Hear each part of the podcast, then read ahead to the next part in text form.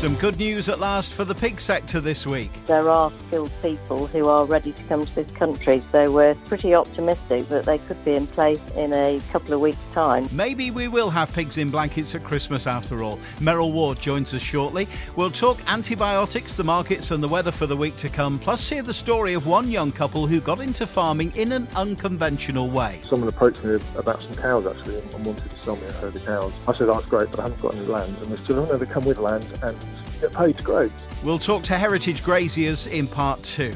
Unfortunately, Sean Sparling can't be with us this week. Very sadly, his father passed away a few days ago. I'm sure you'll join me in sending prayers and our sincere condolences to Sean and his family. The Week in Agriculture.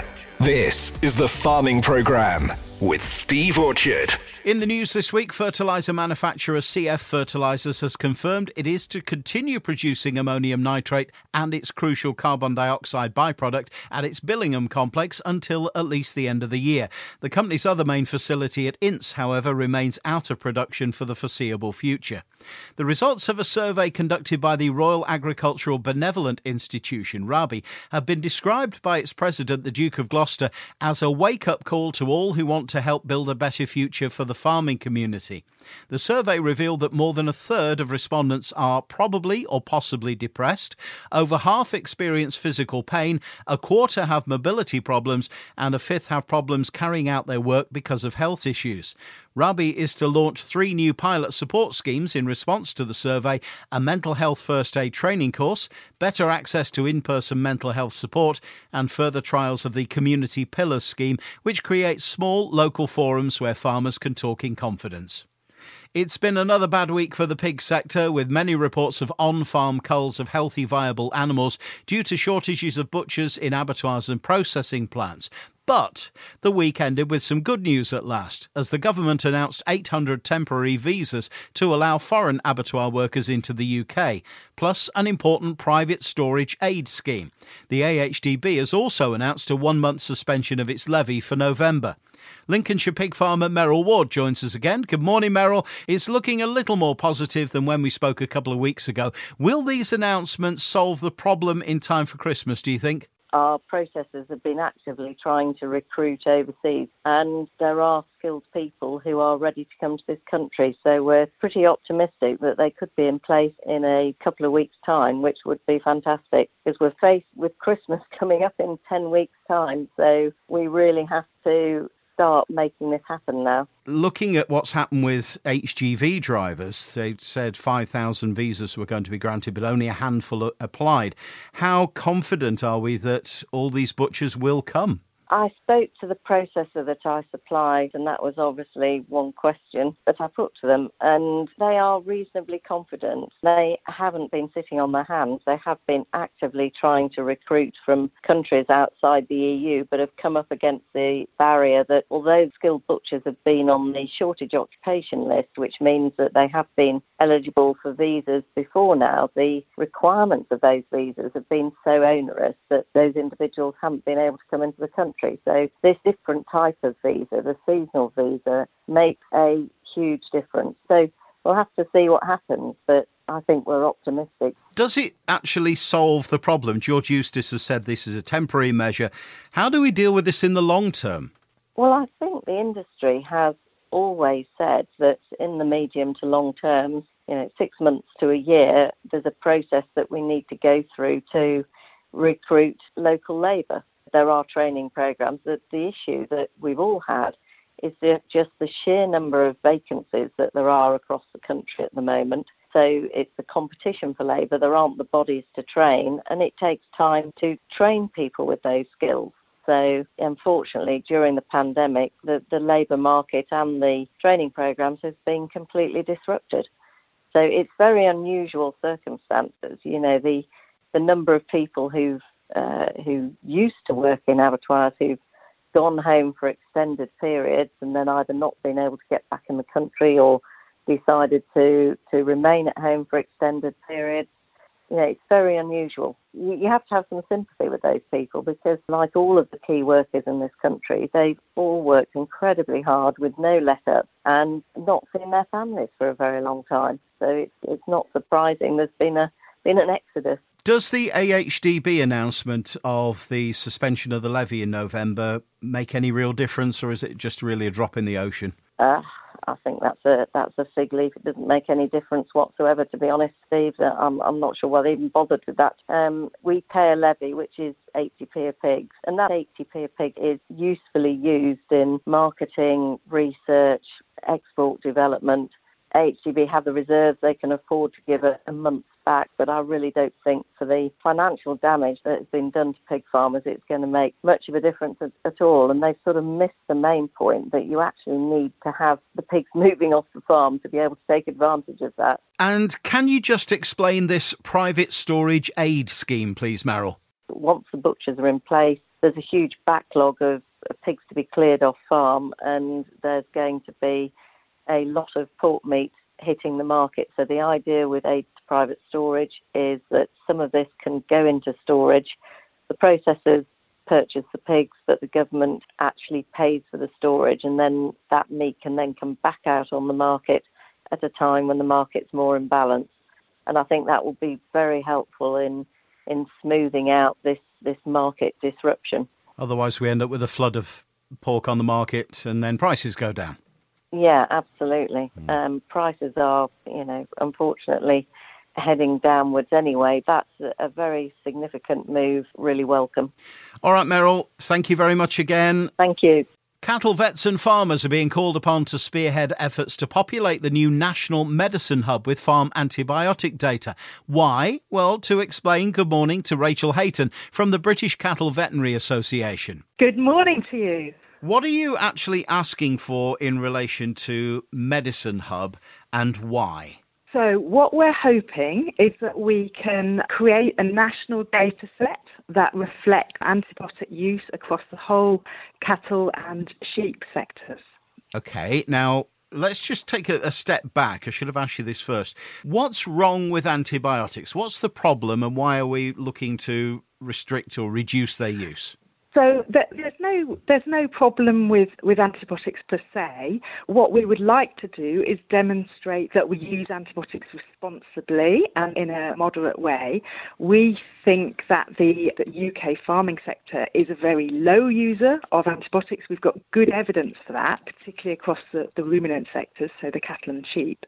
Um, but what we don't have is a single national data set that demonstrates that conclusively. We've got lots of smaller data sets.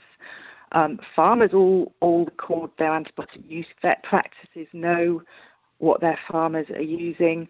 Lots of other groups have got aggregate sets of data that demonstrate levels of use, but we don't have one large data set that spans the whole industry. So that's what we're trying to create with the Medicine Hub. Okay, and then when you've got all this data, what will you do with it? We can allow farmers to compare their use with the national figures so they can see how they're doing, and then that can help them to drive improvements, to start conversations with their vets about what they could be doing better. It also allows us to compare ourselves globally, so we can compare ourselves with other countries. We think we're going to compare extremely well, um, and that will help us when we're trying to protect farmers against inferior imports, for instance, setting up um, trade agreements, trying to demonstrate to the world that we've got a really high quality agriculture industry. The EU is introducing some new medicine regulations from next year, and one of the requirements in, in that regulation is that countries set up farm level national data sets, exactly what we're talking about here. Obviously, we're not a part of the EU anymore, uh, but if we want to trade freely with the EU, then we do have to have equivalent standards. So that would be a really good reason uh, for putting this in place. Okay, now where can we find out more information about this, Rachel? There's a web address which is medicinehub.org.uk. Farmers can register on there. Vet practices can also register on there, and there's just uh, a whole heap of information about what to do next and how it all works. All right, Rachel Hayton from the British Cattle Veterinary Association. Thanks for joining us this morning. Thank you so much. Thank you. A family background is the most common route into agriculture. Here's the story of one couple who started a career in farming without that background and without a farm. Katie and James Allen have grown their conservation grazing business, Heritage Graziers, balancing five children and a full time IT career. James, to start, give us a quick bit of your background. Well, I grew up um, in southeast London. My parents hadn't been involved in agriculture at all. The, the wider family has my second cousin farms up in the borders in Scotland, and as a child, I used to go and visit him. So I kind of had a, a brief exposure every year. I'd kind of get a week, maybe two weeks, usually around lambing time. And I guess I got a little snippet um, every year of that. But then, you know, never never considered it as a career. And then you got together with Katie, and she got a small flock of sheep at the time, hadn't she? And you, you moved and you took the sheep with you. Yes, she was living down in Devon. She had a small holding down there and had uh, a few acres, and I think, I think it was 13 sheep. And she wanted to do something with the wool. You know, for her, it was really important to actually this what is considered a byproduct, a waste product. She actually thought had value, wanted to do something with it we got together and I was up in the Cotswolds, she was down in Cornwall, that was never going to work. So she moved up. She said at the time, so one of the things, you know, I'll be really sad is to leave the sheep. And I just said, well, bring them with you, we'll sort something out. And so we literally scrabbled around and found a local farm and rented a few acres. And that got the sheep up here. And then we kind of went from there. The conservation grazing thing started to come into a possibility someone approached me about some cows actually and, and, wanted to sell me a herd of cows. And I said, oh, that's great, but I haven't got any land. And they said, oh, no, they come with land and you get paid to graze. And that's how we got into it. Just talk me through what you mean by conservation grazing. You, you seem to be paid to graze your animals. How does it work? Yeah, so conservation grazing, you're focusing on the land and the wildlife and the habitat rather than the livestock. So some of the sites we graze are Triple SI. There's a lot of calcaric um, wildflower meadows in Cotswolds. So these are very species rich, um, you know, covered with all sorts of orchids and other various um, plants, like, you know, traditional wildflower meadows. There's not many of them left. They need grazing really to get on top of them and give the wildflowers a chance to survive and because they're kind of marginal land and often have very poor access, they're not suitable for traditional farming. So you know, couldn't even get a plough up there if you tried. Um, you've got these beautiful meadows that, that need livestock on them. And you graze your animals there through the winter months, particularly. What do you do with them in the summer? About two years ago, we were approached by an estate. It's an arable estate. Um, they wanted livestock on the um, farm. So we actually graze there at the moment. So we do some grazing of wildflower meadows. They're, they're kind of generating. And then during the summer, we're on their permanent pasture. So we also do kind of the regenerative agriculture grazing style. Um, tall grass grazing and things like that to try and help improve soil health. Now, I'm not going to go into your personal finances or anything like that, but um, you get paid over the, the, the winter months to do this. You've got to cover the cost during the summer. Is it viable working like this? Yeah, I mean, we've worked for different people different ways over the year, um, and there are different agreements that we've had. Some years we have been, you know, we pay to graze the, the marginal land, the difficult land. Often those landowners are getting um, subsidies for the fact it's grazed. Um, we have uh, native animals as well, which on some of the older schemes um, produces an uplift in that money they pass some of that on to us, and then we kind of balance that over the summer with summer grazing. In answer to your question, livestock farming is not hugely profitable at the best of times. It certainly helps. It helps with the smaller scale. So we're running just under 50 head of cattle and about 130 odd sheep. So it certainly helps at that scale. The difficulty is the more livestock you have, the more movement of livestock you have to do, the more sites you have to visit, the, the more time it takes. So it might um, be diff- rather difficult to uh, make this viable on a, if you like, normal commercial scale. Yeah, I mean, what what it was for us was a fantastic way of getting into farming. So we, we don't own a farm. Farm tenancies are particularly difficult to get hold of, shall we say. So this was an opportunity for us to get access to grass to be able to start, and we started with three cows and 13 sheep, I think it was, and have built from there. And it's given us that first foot on the ladder where we got some income during the winter for grazing, um, that helped pay for the summer grazing, and then we could build. You know, we both have kind of second jobs in there as well, so it's kind of a way of building a start to a point where actually we become viable to have conversations with people from farm tenancies, to be able to have this conversation with the estate, say, yes, we can come and graze on 250 acres of pasture and into, you know, 100 of acres of arable during the winter and things like that as well. How do you cope with balancing family life and the business? And you've got a, a full time job yourself. Uh, it must be a bit of a challenge balancing all that lot. Yes, simple answer. It, it is. um, know, Katie does the livestock during the week. She has to balance that with, uh, she's got a business for years where she's having the wool processed and making garments with that. So she's got to balance it with that. Plus, children, uh, we'll have a son, Jack, who is just over two.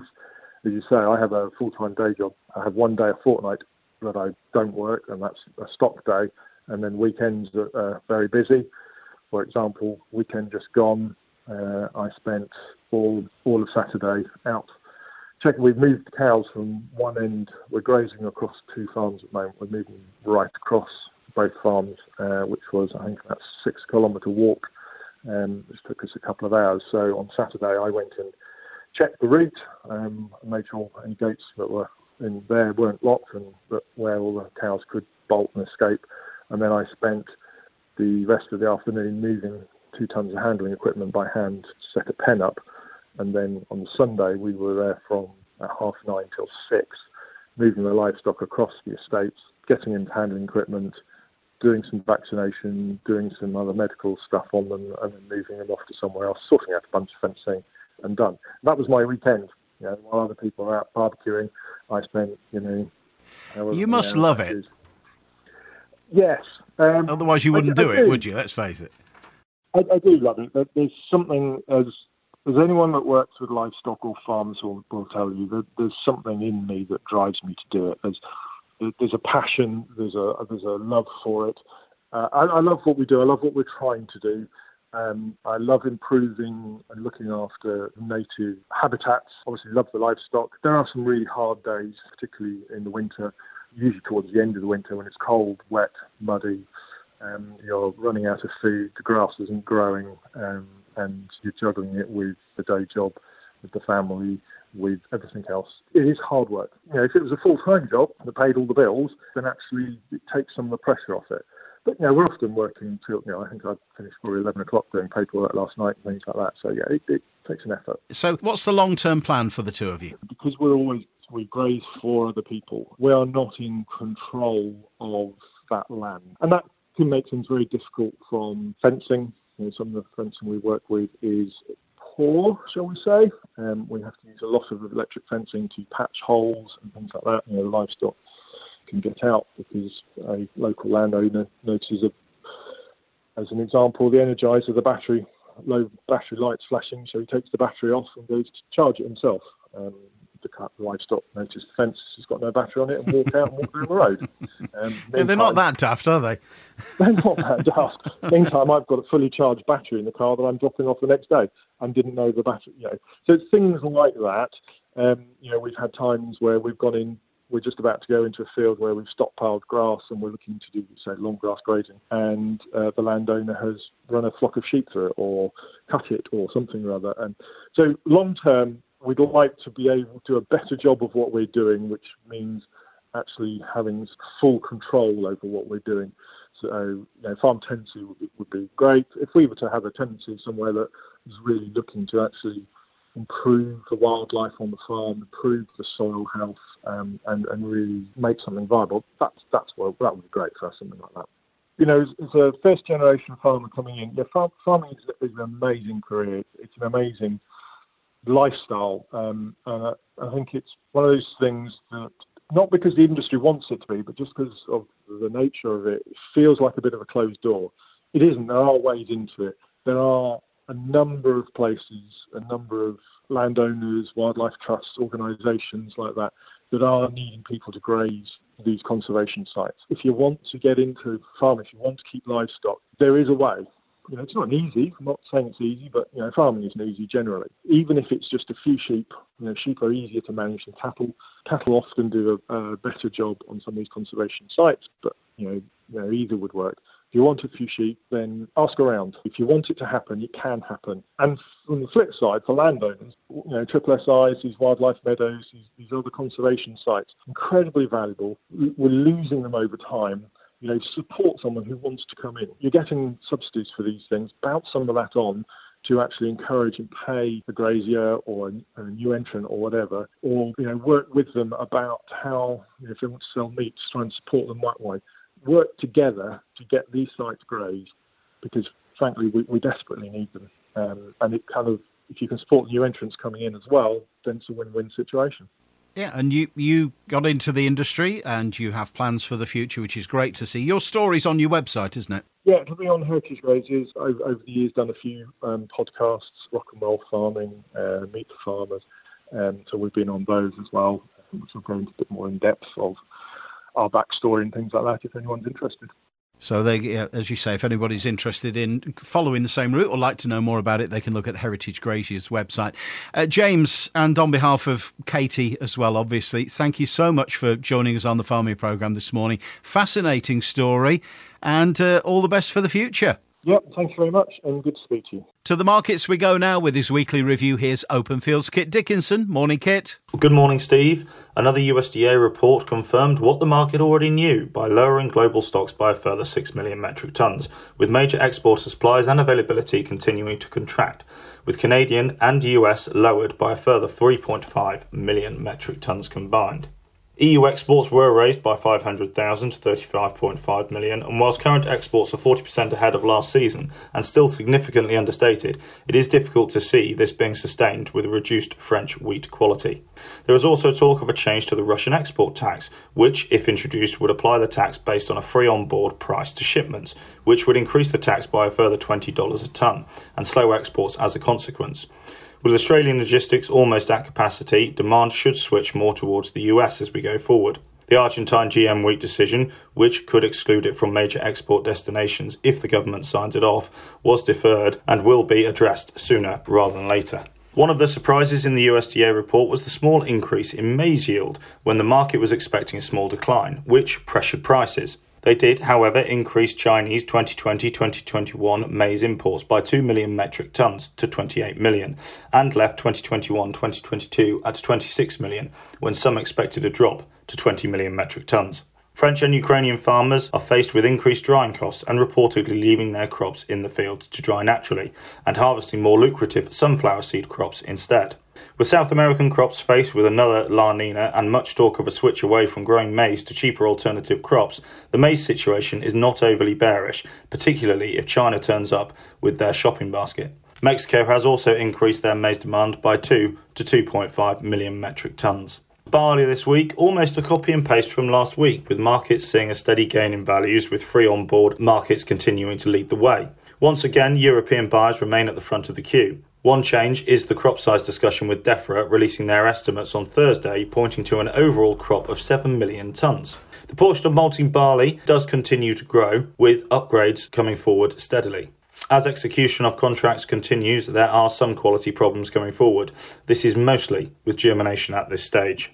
Oilseed rape futures markets have been another roller coaster, touching contract highs and then losing a chunk of those gains in two days. Climbing crude oil and veg oil markets have supported both futures and cash market values this week, trading ahead of the USDA crop report, which was released late on Tuesday night. The report offered a couple of surprises, with higher than anticipated yield increase for the US soybean crops, along with higher US world carryout numbers. The latter predicted on the lower demand from China on the rumours of subdued crush demand on the back of power issues, as they have been reported to drop in the pig herd numbers. This news sent the market into retreat, generating a trade range of circa £30 per tonne over the week. Meanwhile, biodiesel markets remain supported and maintain crush margins in the short term. Back home, DEFRA announced their crop estimates for this year, pitching the UK oilseed rape crop at circa 977,000 tonnes, refocusing attention on the need for imports to balance the UK books. Australian canola output is currently hitting a record of over 5 million tonnes as growers switch away from their barley following the trade spat with China.